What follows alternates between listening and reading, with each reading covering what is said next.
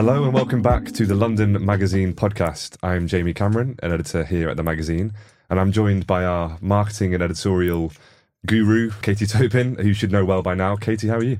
I'm very good, and I'm caffeinated after a little break between now and recording our last episode. Perfect, that's what we like to hear. We're also delighted to be joined by Patrick Cash for today's episode. Patrick is a writer based in London whose work has appeared in the London Magazine, as well as Vice, Dazed, Attitude, and other publications. He holds a Master's in Creative Writing from Oxford University and has spent three months as writer in residence at Shakespeare and Company, Paris. He's currently working on a short story collection called Nightlife, but also importantly for this podcast, he works for Arts Council England. We're really looking forward to chatting about his own writing and his work for the Arts Council, and hopefully we can demystify that process a bit for our listeners too. Pat, it's so lovely to have you here. How are you feeling? Um, I'm very good, Jamie. It's really great to be here. Sadly, not caffeinated, but you know, I'm sure like I will muddle through. Um, we we can make it work. I'm sure. Okay. So, just to start off with, would you be all right to tell us a little bit about your role at the Arts Council and what it is you do specifically? Sure. So, I'm a relationship manager in literature at Arts Council England, and I work in the London team. And um, Arts Council is a national uh, development agency across England, and it covers all art forms. That includes music, theatre, dance, libraries, museums, etc. And so literature is one of those art forms. And I look after organisations within the national portfolio. So those are independent publishers, um, organisations that are devoted to poetry, like Poetry London, Poems on the Underground, which you might have seen on the um, on the uh, tube, and also I support individual writers to apply for Arts Council England to come into our various grants. So, Arts Council England, I think it's one of those things that a lot of our listeners and, and writers have an idea of of who they are, but maybe not entirely, entirely how they work. Uh, Yeah. And you're in a kind of unique position of being both a writer and having now worked for Arts Council England. So can you really give us? You gave us kind of somewhat of an overview there, but you know, where are they based? You said you were in the London team. Yeah. What is their kind of mission statement, as it were? How does it all work? Perhaps a kind of step through a step by step process of, of of how the Arts Council funds artists, institutions, etc. Sure. Um, it's quite a big subject. I mean, it really is. Yeah, yeah. give I you, mean, like, you can you can as- kind of specify yeah. that as specific as you would like, because I Sure, sure. appreciate that. I'll, I'll try and be as succinct as possible. Um, so, or you Arts can monologue for the next forty minutes if, Yeah, if, that, if that exactly. takes your Yeah, yeah, yeah. I'll filibuster it. Yeah. Arts Council England is the biggest funding body in England. Um, it's but we're currently in a transition period to becoming a national development agency, and that means working with individuals, organisations, with different bodies in places to develop different places across England with the benefits, the considerable benefits of arts and culture. We operate across the country. We have five different areas that it's our operations are separated into. And so that's London, which is its own area because it's so huge and vast and there's mm. so many artists and organizations in London. We have the southeast, we have the southwest, and we have the Midlands and the north. And our main office is in Manchester, but we have offices across the country. How we support arts and culture is we have three main funding programs, one of which is our national portfolio. So that is about 400 organizations that are, oh God, that might be wrong, maybe 900 organizations, sorry, uh, that we just give uh, money to on an annual basis. And that's on a three to four year period. And we've just done our, our last national portfolio. So it's just been refreshed. And sometimes organizations come out of the portfolio and sometimes new organizations come into the portfolio. Um, and then we have um, the ones that would be really interesting to your readers, uh, well, to your listeners, sorry, who might be individual, like creative practitioners themselves and writers. That is National Lottery project grants and uh, developing your creative practice. So, National Lottery project grants is for anybody to come in and with a project that they want funded, and it can be in any discipline. And but it does have to cohere with our 10 year strategy, which is called Let's Create. And so that has like certain outcomes and certain investment principles. But developing your creative practice is designed for individuals and lots of individual creative practitioners like writers come in for developing your creative practice you can apply for up to £12,000 and it's anything that might develop your practice to to a greater height so we see lots of writers coming in what is called DYCP there are a lot of acronyms in arts I can tell it's one of those kind of places where acronyms are abound. Yeah. Yeah.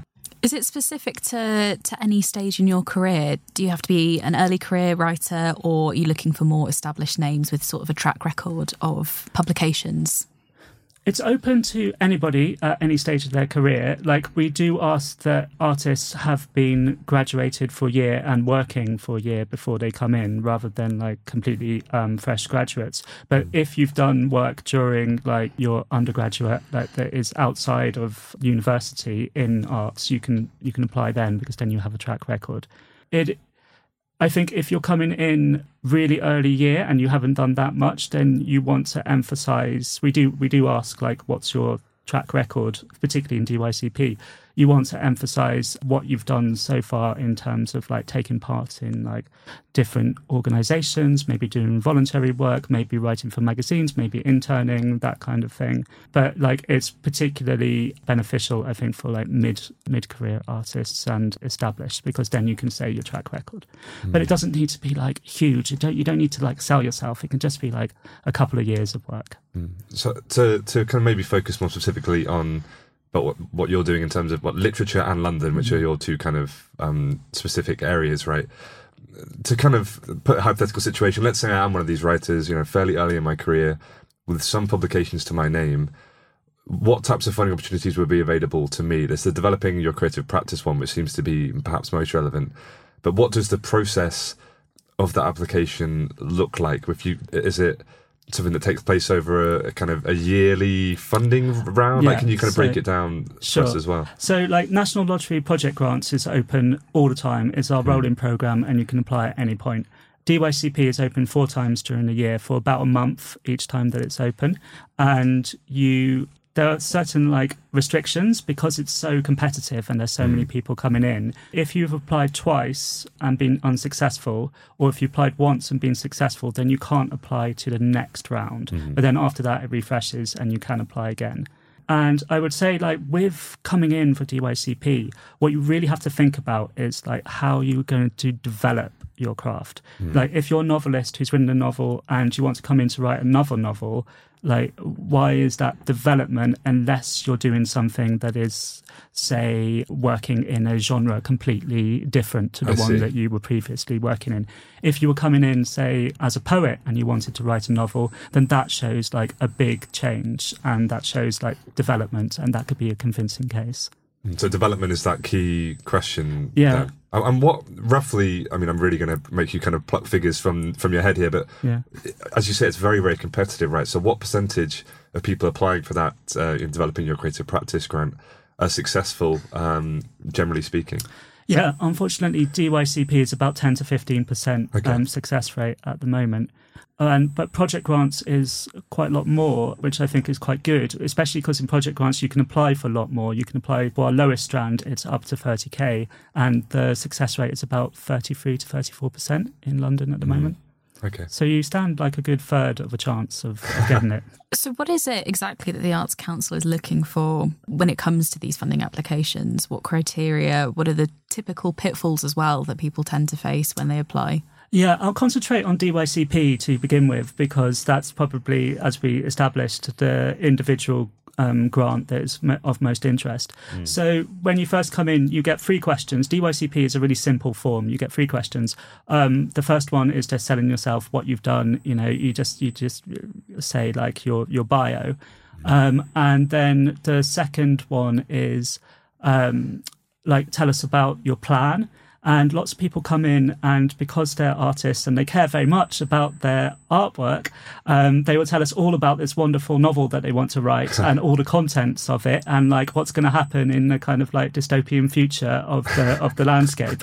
Um, and um, and then, but that and we love reading that because I love literature and I love knowing about this novel. Mm. But um, it's not for the for the structure of the form, that's not what what we want. We want to see a really clear plan, and you've got to be as concrete as possible. Don't be aspirational. Don't use like we would like to or I hope to or something like that. Just say this is my plan. This is what I'm going to do, and bullet point it. You know, maybe, and just say like it's going to be um, two weeks working with a mentor. If you're working with a mentor, that's great. You can go away. You can you can apply for funds to go and research and development um, in another country, be it like Ireland or the Caribbean Caribbean or um, Europe, but like don't think that it's like a fund to apply for a holiday because the holidays really shine through, you know, and you won't get funded.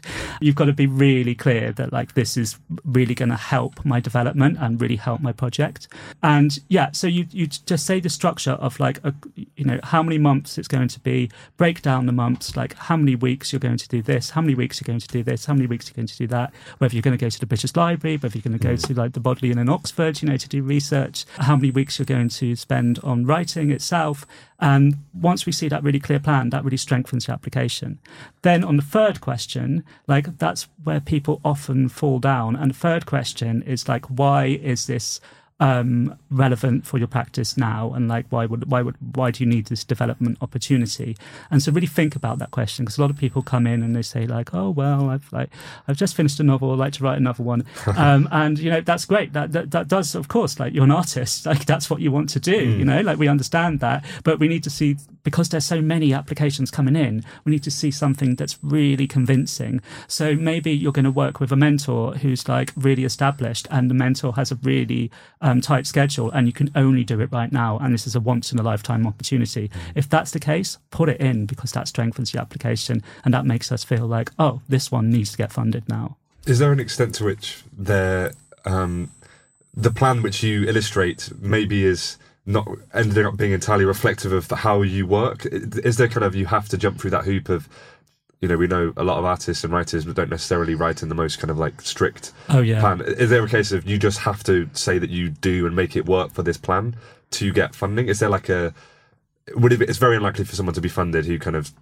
you know starts the application by saying, "Well, I I tend to write with zero plan and see what happens." yeah, that's that's that's yeah, yeah. that'll be shooting yourself in the foot entirely, I presume. Yeah, it would be um, shooting your foot in the yeah, uh, shooting yourself in the foot. Um, I was just thinking about that question because, like, actually, with the actual writing itself, we don't need to see that that you know in terms of like if you're going to write a novel and a lot of people like to write novels by like sitting down and just starting writing mm. and seeing what happens and having like a vague idea in their head about what's at the core but then like it just flows you know that's you don't need to explain that to us but you do need to think about like what you're going to do during the funding period because you're asked for a budget as well and so if you're going to come in and get like 12,000 pounds of DYCP, you need to break that down. And breaking that down of how you're going to spend it actually like coheres really well with having a very mm. uh, detailed plan for that funding period. So like if you are going to like work with a mentor, if you are going to travel to different places to do research, if you're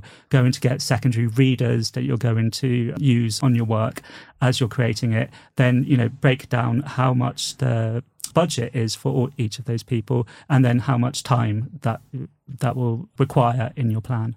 Mm. Feel like it takes a certain skill of accounting to to get Arts Council funding, which yeah. I hadn't anticipated, but mm. it's really helpful to know. Yeah, yeah. I mean, I think it helps. I, I think before I joined Arts Council, I was applying for Arts Council, and I, mm. I, got rejected many times, but like was successful like about three times, and it did particularly when I was doing theatre shows. We'll talk about this later, but like it did help like breaking down that budget, and it doesn't need to be really granular. I mean, it helps if it's as granular as possible, but like yeah, it doesn't need to be accountancy level, but like just knowing like what you're going to spend when actually, and and we know that like you, this might not be the way that it operates. You know, the best laid plans of mice and men go awry. You know, mm. we're not we're not going to expect it to be rigidly adhered to because you get um, ninety percent of the grant. If you're successful, you get ninety percent of the grant to start off with, then you get 10% at the end because you have to fill in an activity report form. And that tells us what went wrong, what not went wrong. Sorry, um, negative um, Freudian slip. But like, you know, what, what went differently mm. from like what you planned in the first place. Like, we don't expect you to rigidly adhere to that plan. But if we see that like, you know, you were going to pay all these mentors and secondary readers and have this research trip, and suddenly it's all been paid to you instead, then maybe we'd, ask some questions. That makes sense. You, you mentioned a like was it the, the 10 year plan called let's let's create? Have i yeah that's our strategy. Yeah, yeah, the strategy. So uh, can you talk a bit about how that strategy is reflected in the funding choices? Is is that does that reflect certain targets in terms of diversity and inclusion? Does that reflect is it a political strategy? Who dictates the strategy? How does Arts Council England relate to kind of government bodies in that sense as well? Uh, I, I appreciate that's quite. There's a lot there's. A, a, Um, yeah. I'll try and, I'm like- really setting you up yeah. for, for failure here, Pat. I'm sorry. Yeah. no, I'll, I'll, I'll do my best. It is so it's it's our ten year strategy. It's developed by ourselves, but it gets signed off by our national council, which is led by Sir Nick Serota, and also by the government body that looks after our the, the Arts Council that Arts mm. Council reports to, because we're an arm's length body. We're not we're not technically part of the government, but we are like attached to Sure. the, to the government at arm's length, and that's the Department of Culture, Media and Sport, formerly Digital Culture, Media and Sport, but it has changed, but it's still referred to as DCMS. They love And- the acronyms, don't they? Yeah, exactly. There's those acronyms again. And so Let's Create is about, I mean, it's, it's a huge strategy, but it's about making sure that everyone in England can enjoy the benefits of arts and culture and that our investment enhances that as much as possible. That's to like boil it down to like a, a, paraphrase. And we in DYCP, it isn't explicitly asked how you're going to align with Let's Create, but project grants, if you're coming in for project grants, then you will have to um, explain how you align with Let's Create currently. Because hot off the press, we are changing the project grants form quite soon, um, simplifying it. So as of November, there will be a new simplified form, and um, and that will just be a lot less writing for people who want to apply. But currently, the form has many questions on Let's Create outcomes. There are three outcomes, which is creative people, how you're going to get people to participate in in your project cultural communities, how you're going to engage communities with place based partnerships and um, meaningful engagement, and creative and cultural country, which is about um, cultural collaborations, about inter- strengthening international links if you're doing international work, and giving and sustaining careers. And then we have four investment principles, um, which are, as you as you asked about, Jamie, inclusivity and relevance, which is about engaging like diverse groups. And you know, one bugbear um, for me in particular is when applicants come in and they say we're going to work with diverse communities or underrepresented groups, and they don't constitute what. Um, diverse or underrepresented means. So if you are going to work um, with these groups, that's great, but do say like what protected characteristics they are. And then there are three other investment principles, which are um, environmental responsibility, ambition and quality, and dynamism. Just as a little PSA, I know you said the the form is changing, but Yeah. the white pube, which isn't a word I thought I'd say on a podcast, uh, have a wonderful funding library of successful Yes. applications. It's Yeah. really helpful. Yeah. Uh, and I, th- I think it'll be amazing for people to get inspiration from and see what it is a successful template actually looks like. Yeah, I imagine. I imagine it is. I'm not sure if I can um, um, put forward that uh, to say yes, go and see the white pube like officially from on behalf of Arts Council. see. But I do know that they have that funding library, and and I think like why wouldn't it be you know helpful to see a successful application? Before we start to talk a bit about your own uh, writing work as well, and maybe you won't be able to give us too much details on this, but I would love to hear are there examples of applications where you've people have, have kind of spectacularly missed the uh, the mark and and or Yeah. either moments where you thought this person has absolutely kind of nailed it on such a specific way and could you give us any details of how either of those sides might look It's without all- without kind of ruining someone's anonymity of course yeah. Oh, absolutely. Yeah. It's all about specificity. You know, like be as specific as possible. Mm. What I was saying about diverse groups, underrepresented, if you say that, like back it up with detail, what you mean by diverse. Is it like people from um, uh, ethnic minority heritage? Is it LGBTQIA plus people? Is it people who identify as disabled or uh, or uh, and and or deaf? Yeah. So think about that, put that in, and also when you're making statements, it's like kind of writing an essay at school or or, or university, and and that's not to like say that like people who haven't been university educated shouldn't apply. Like you know, it's there's there's a way of doing it, and it's it's quite it's quite simple, and it's just like when you make a, a statement like we are we are going to do X, Y, and Z. You know, back that up with with detail, with statistics if you have them. If you're mm-hmm. going to work in a certain community, like you know, what what demographic statistics do you have for this community, and also back it up with examples if possible. So, just as a sort of broader final note, closing our conversation about the about arts funding. I'd like to know how you've seen it change over the past few years, how it's evolved, and what trends you see in the future of arts funding. Yeah, I mean, over the I mean the past few years have been quite uh, rocky, I guess, because obviously we've had the pandemic, and I joined Arts Council in 2020, just before we went into the pandemic. Around the time of the uh, Fatima is now in cyber campaign. Yes, yeah. yeah. I, am not aware of this. Can you? Give, I feel like I've yeah. missed. Oh, there were posters everywhere saying Fatima. Yeah. Fatima has retrained in cyber, and it was a photo of a ballet dancer now oh, working wow. in cyber security. Of course, I do remember that. Yeah. That, how did that campaign not? You know, yeah. I think um, that wasn't Arts Council. no, no. Yeah, I do. Probably I do the Department of Work and Pensions, I would imagine. yeah, given possibly. their history. Yeah. Couldn't possibly comment. Mm. And um, yeah, I do remember that campaign. But yeah, so in 2020, and I think like what made me really feel like I'm working for a good organisation that does care and is really like invested in the sector as much as possible was that like when when that the pandemic happened, and suddenly, of course, individual creative practitioners can't work anymore. All the theatres shut down, all the museums, all the libraries. Um, Arts Council like um, went into its reserves and like um, uh, set up these funds to support people, emergency response funds, mm. and then of course there was the Cultural Recovery Fund, which I worked on, which is like 1.5 billion. That's one of the biggest um, investments um, in arts and culture that uh, you know England's ever seen to to really like keep those organisations going. And and I think like it's it's it's it's inspiring to be. I know there are a lot of like flaws that people perceive in the Arts Council from an external perspective, mm. and and I understand why people perceive those flaws. You know, no institution, no public institution is going to be perfect in mm-hmm. anybody's mm-hmm. eyes, and but I do think from inside there is like a real passion and will to support um, arts and culture and individuals and organisations as much as possible. And that's why I'm still working for Arts Council nearly four years later. Mm. We'd love to talk also a bit about um, your creative work now. Um, and you can take us through uh, your story, as it were, in a sec. Um, obviously, you're in this unique position of being both a writer who has accessed and received funding from from ACE. Is that how we say their acronym? Or is yeah, ACE. ACE, ACE is the acronym. Yeah. ACE. Um, I mean, you also worked for the Arts Council for the past four years, and I always kind of have joked with with friends about the idea of there being writer jobs because obviously the idea of being a full time writer is is so yeah you know it's not really viable for for most people. So.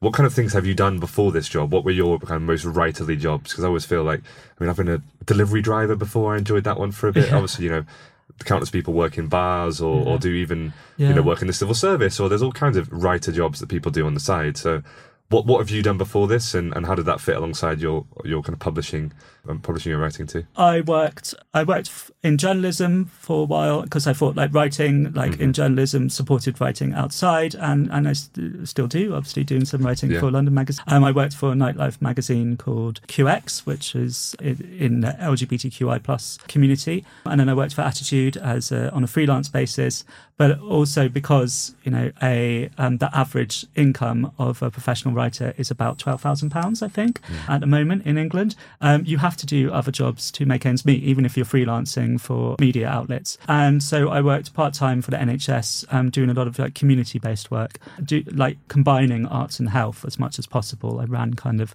spoken word nights for the LGBTQ community who were um, might have had problems with substance abuse, and that was held in Soho in collaboration with a clinic called 56 Dean Street that does a lot of work for gay men in the area. And I did a podcast uh, about because the clinic, the hospital I worked for, Chelsea and Westminster, has a a very long and and I think I can use this deservedly illustrious um, history of supporting gay men with HIV, and like it was at the epicenter of the AIDS epidemic in in the 1980s, and so I did a podcast about um, living with HIV and um, got many people to come along and and talk about that and then multiple other like community engagement projects. And that was really fulfilling.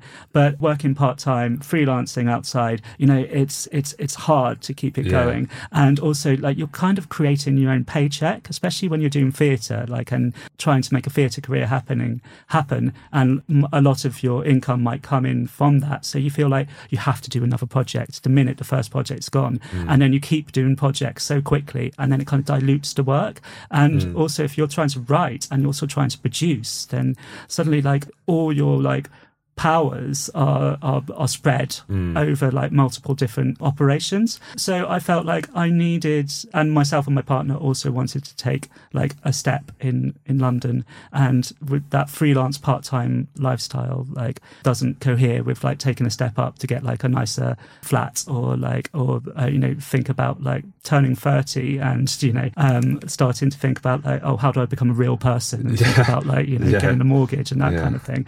And so I I looked for jobs that were out there, saw one with Arts Council, and I joined Arts Council, and I work for Arts Council 4.5 days a week, and so I have that half a day off a week to go to the library. I also try and go on Saturdays, and paradoxically, even though I have less time to work on writing.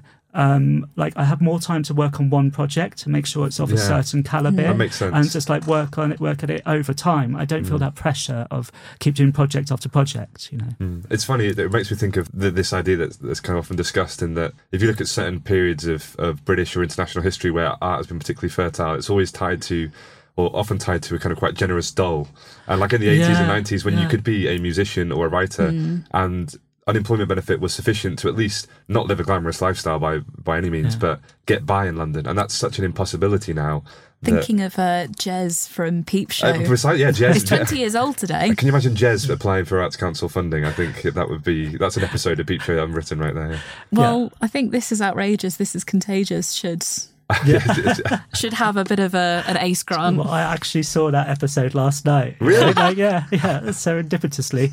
um, but um, yeah, I think Jez would come in probably in uh, with a very vague application, I- I lacking in gonna specificity. You know, yeah. and probably quite brief. You know, that's also you asked about like some of the worst applications, and the worst applications. You know, like um, I don't know if I even should use such an emotive word as worst, but like the the, The least less strong, Yes, yeah, there we go, yeah, applications are the ones that just come in with like two lines to answer every question, and it's like, well, you've just taken a punt, and you haven't really like tr- like really thought about this mm. at all, and so that's you, you're not going to get funded if you don't use the character count. Makes sense. Yes. Note to Super Hans and and Jez out there, like exactly. yeah, Yeah. prepare prepare ahead, prepare ahead of time. Sorry. yeah, I'd love to know how you ended up with your writing residency in Shakespeare and Company. yeah. Um, well, basically, from going in a number of times and asking, "Can I stay here, please?" and, um, Persistence is key then. Yeah, exactly. I'd moved to Paris after I finished my masters from like some kind of like romantic, whimsical dream of being in Paris, and it was great. But I was working in a pub, Irish pub, to um, to get by. Very Parisian. Yeah, very Parisian, Yeah. exactly. Yeah, and didn't need too much French, so that was uh, important at the time when I first moved there. And then I, I I knew about Shakespeare and Company, and so I went in several times. But they did say like, no, we don't have space, and for possibly obvious reasons, when they are taking in like people that they don't know, they're more accepting of women who go in, you know, rather than like just like a man who who they haven't built up a relationship with. But then I had a friend who was on my masters who lived in Greece, well, actually in Cyprus, and she did a residency at Atlantis Books on Santorini, and uh, which is a a bookshop that's been set up by people who used to live at Shakespeare and Company, and she said she emailed me and said like they're looking for other writers to come along. Would you like to spend August in Santorini? And I was like, yeah, why not? so um, went over to Santorini, stayed in Atlantis Books. It was amazing. Got up like every morning, had breakfast, like looking at the caldera. Um, Wow. Did writing through the day, like looking after the um, uh, the bookshop, and um, and then you could like run down and like um, you know swim in the caldera and come back and have this like beautiful um, Greek meal in the evening. Yeah, it was idyllic. Um, and then because Atlantis had a connection with Shakespeare and Company, I emailed Sylvia Whitman, who runs Shakespeare and Company, and said, I'm coming back to Paris. Would it be possible to tumbleweed there for a couple of weeks? And she was like, Yes, of course. And so suddenly there's the connection, there's the relationship. Yeah. And I went for two weeks and ended up being there for three months. Speaking of Shakespeare and Company, I, I um, went and watched the Before uh, uh, Sunrise trilogy back to back to back in the cinema, and in this, I realised watching the second one that the bookshop that they re-meet in in Paris is, I think it's Shakespeare and Company. It right? is. yeah, yeah. And it made me think, what kind of novels or what kind of novelist do we think that um, Jesse or whatever the name of the, the male character in that series is? Because I guess it's ostensibly romantic, right? Because he's writing about him meeting her in whatever it was, Prague. But equally, I, who's like the kind of modern comparison we can make for the Jesse from Before Sunrise? Any ideas? As in soft boys. Yeah, because he's He's kind of a, very he is a soft soft boy. boy, isn't he? I mean, that's essentially his identity. I don't know. Yeah. Trying to think who springs to mind. Yeah, I haven't seen it. You said, oh, Yeah, Are you I know, I know, it's bad. Yeah, I don't. They Yeah, can't see. slap on the wrist, like I am slapping my wrist. yeah. Whoever it is, he'd be played by Timothée Chalamet. As in in, in, a, in a modern remake. Yeah, Yeah. I, that that makes me very sad. Anyway, um, can you tell us a bit about um, your your writing right now and what you're working on? You mentioned Nightlife, which in a different context earlier is you're also working on a short story collection called Nightlife, I believe. Is that? Yes. uh, is- how, yeah. how do those two names tie together? Yeah, so I'm working on a short story collection that I did with the well, partly with the London Library Writers Program that I just just completed as in a 22, 23 cohort, and so yeah, it's a, it's a collection of of short stories that explore different characters within like the nightlife economy, like whether it be like a gender non-conforming cabaret artist or like a go-go boy in Paris and and and a, a kind of flamboyant man about town in London who suffers a hate hate crime. And so looking a lot of it is inspired by my time in journalism in particular, where working for QX like the nightlife community magazine, like meeting tons of different people across London who are identify as LGBTQI plus or queer and are you know um, it was it was very inspiring time i think like being particularly because like part of the job was like being out in the evenings like going to the clubs going to the bars going to the um, different like cabaret venues and and and yeah thinking about um how those people operate outside of like our quotidian like daily nine to five um, jobs and and exploring. And it's also i suppose at the risk of sounding pretentious a kind of looking at the unconscious and identity as opposed to like the conscious um, formulated identity that we present to the world every day and what's what's underneath that and what what what do we bring out at night having having spoken uh, me and Katie to Tom from Scratch Books and our last podcast episode, which for us was about an hour ago, for you guys probably a couple of weeks, we've been thinking obviously a lot about short stories as a form. And I'm not sure what you thought, Katie, of, of some of the reasons that Tom presented for why short stories. Um, but I'd certainly be interested to hear you, Pat, comment upon why a collection of short stories, why not a novel? Because Tom spoke, yeah, really, I think, kind of inspiringly about this idea of the short story as its own thing and how we need to stop treating it as this. I think he used the phrase kind of deformed little brother who, you know, Yeah. no, everyone's like, oh, why short stories? I mean, even me asking that question is kind of perpetuating that idea. But Yeah, I think Tom has some great um, things to say on this subject and great passion as well for the short story.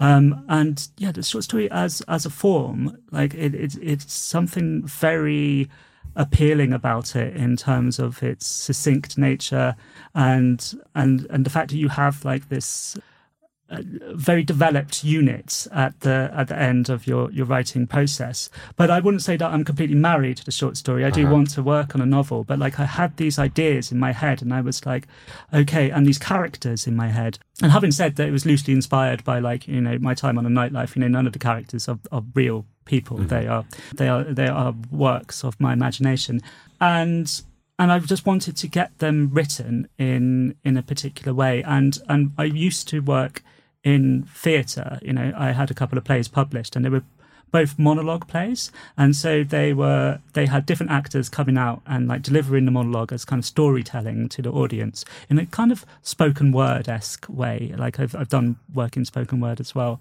And working on those monologues, like they were all interconnected, but they're also there's something about like Uh, they're very similar to a short story in that hmm. way. And so I wanted to use those skills to think about these characters and, and get this collection done. And then, but I thought like it, wa- as as with many like writing projects, when you take it on, you think like, oh, it would take about like maybe six months to do this, and like it's like two years later, Yeah. like, and it's been a lot of time. Yeah. But I, it's been great in developing my craft as well, and developing my writing craft in particular before I start work on a novel. and this collection is funded by uh, developing your creative practice grant. Am I right? Sir? Yes, I did get a DYCP grant, and I know there might be people out there going like, "What? He works for the Arts Council. He got a DYCP grant."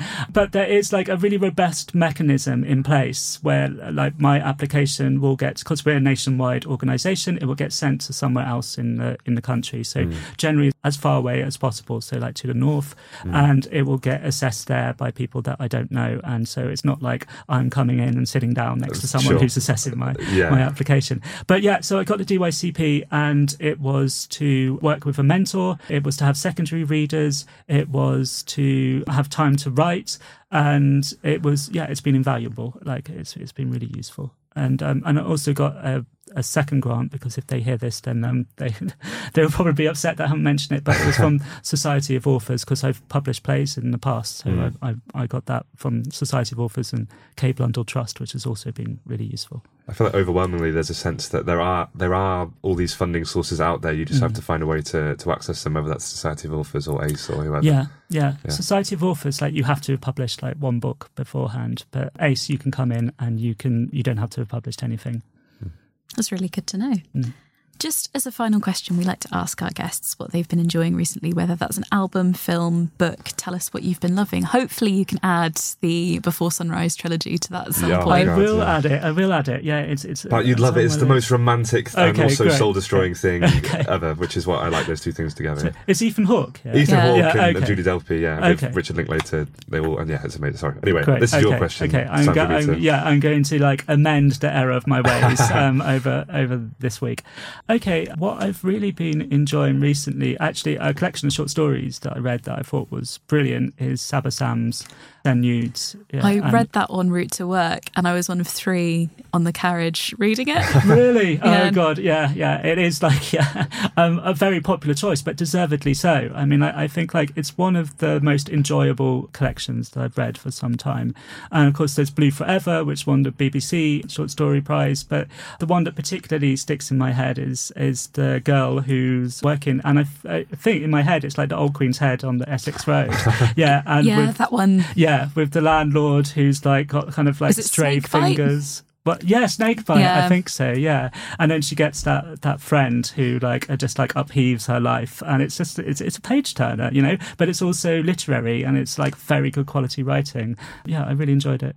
I'm seeing her at Charleston in October with Lauren Elkin and Tom Morris. Oh, Charleston oh, have kindly invited us. Oh, great! Yeah, that'd be fantastic. Brilliant. Thank you so much for coming on the podcast. Absolutely no worries. So you can find us at the London Magazine on Instagram, Twitter. I refuse to call it X, Elon.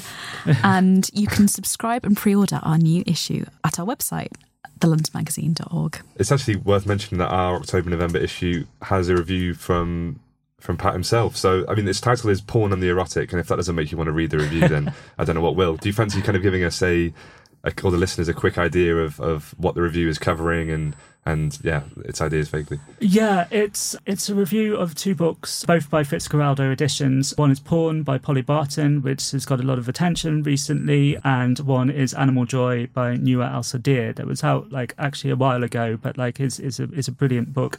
And basically to cut a, a long review short, which um, I'm sure you'll enjoy reading in the magazine to all those re- uh, listeners out there. Porn is a collection of oral histories and interviews that Polly Barton has conducted with her friends because she feels that no one's talking about this. It's a huge subject and people just like aren't, aren't referring to it. And it's happening in private and she feels she needs to bring it into public discourse. And so she's done this by interviewing a, 19 uh, people that she knows and just like really kind of knuckling down on what their opinions of porn and what their mm. porn watching habits are. And it's, it's, it's a really interesting constellation of viewpoints and and and, and there's there's an interesting difference between like uh, male, female, and other genders in terms of like their opinions. And then Nuar Alsadir, Animal Joy, is about like finding like it's animal joy within us. Like there's she's Nuar Alsadir is a poet and a psychoanalyst,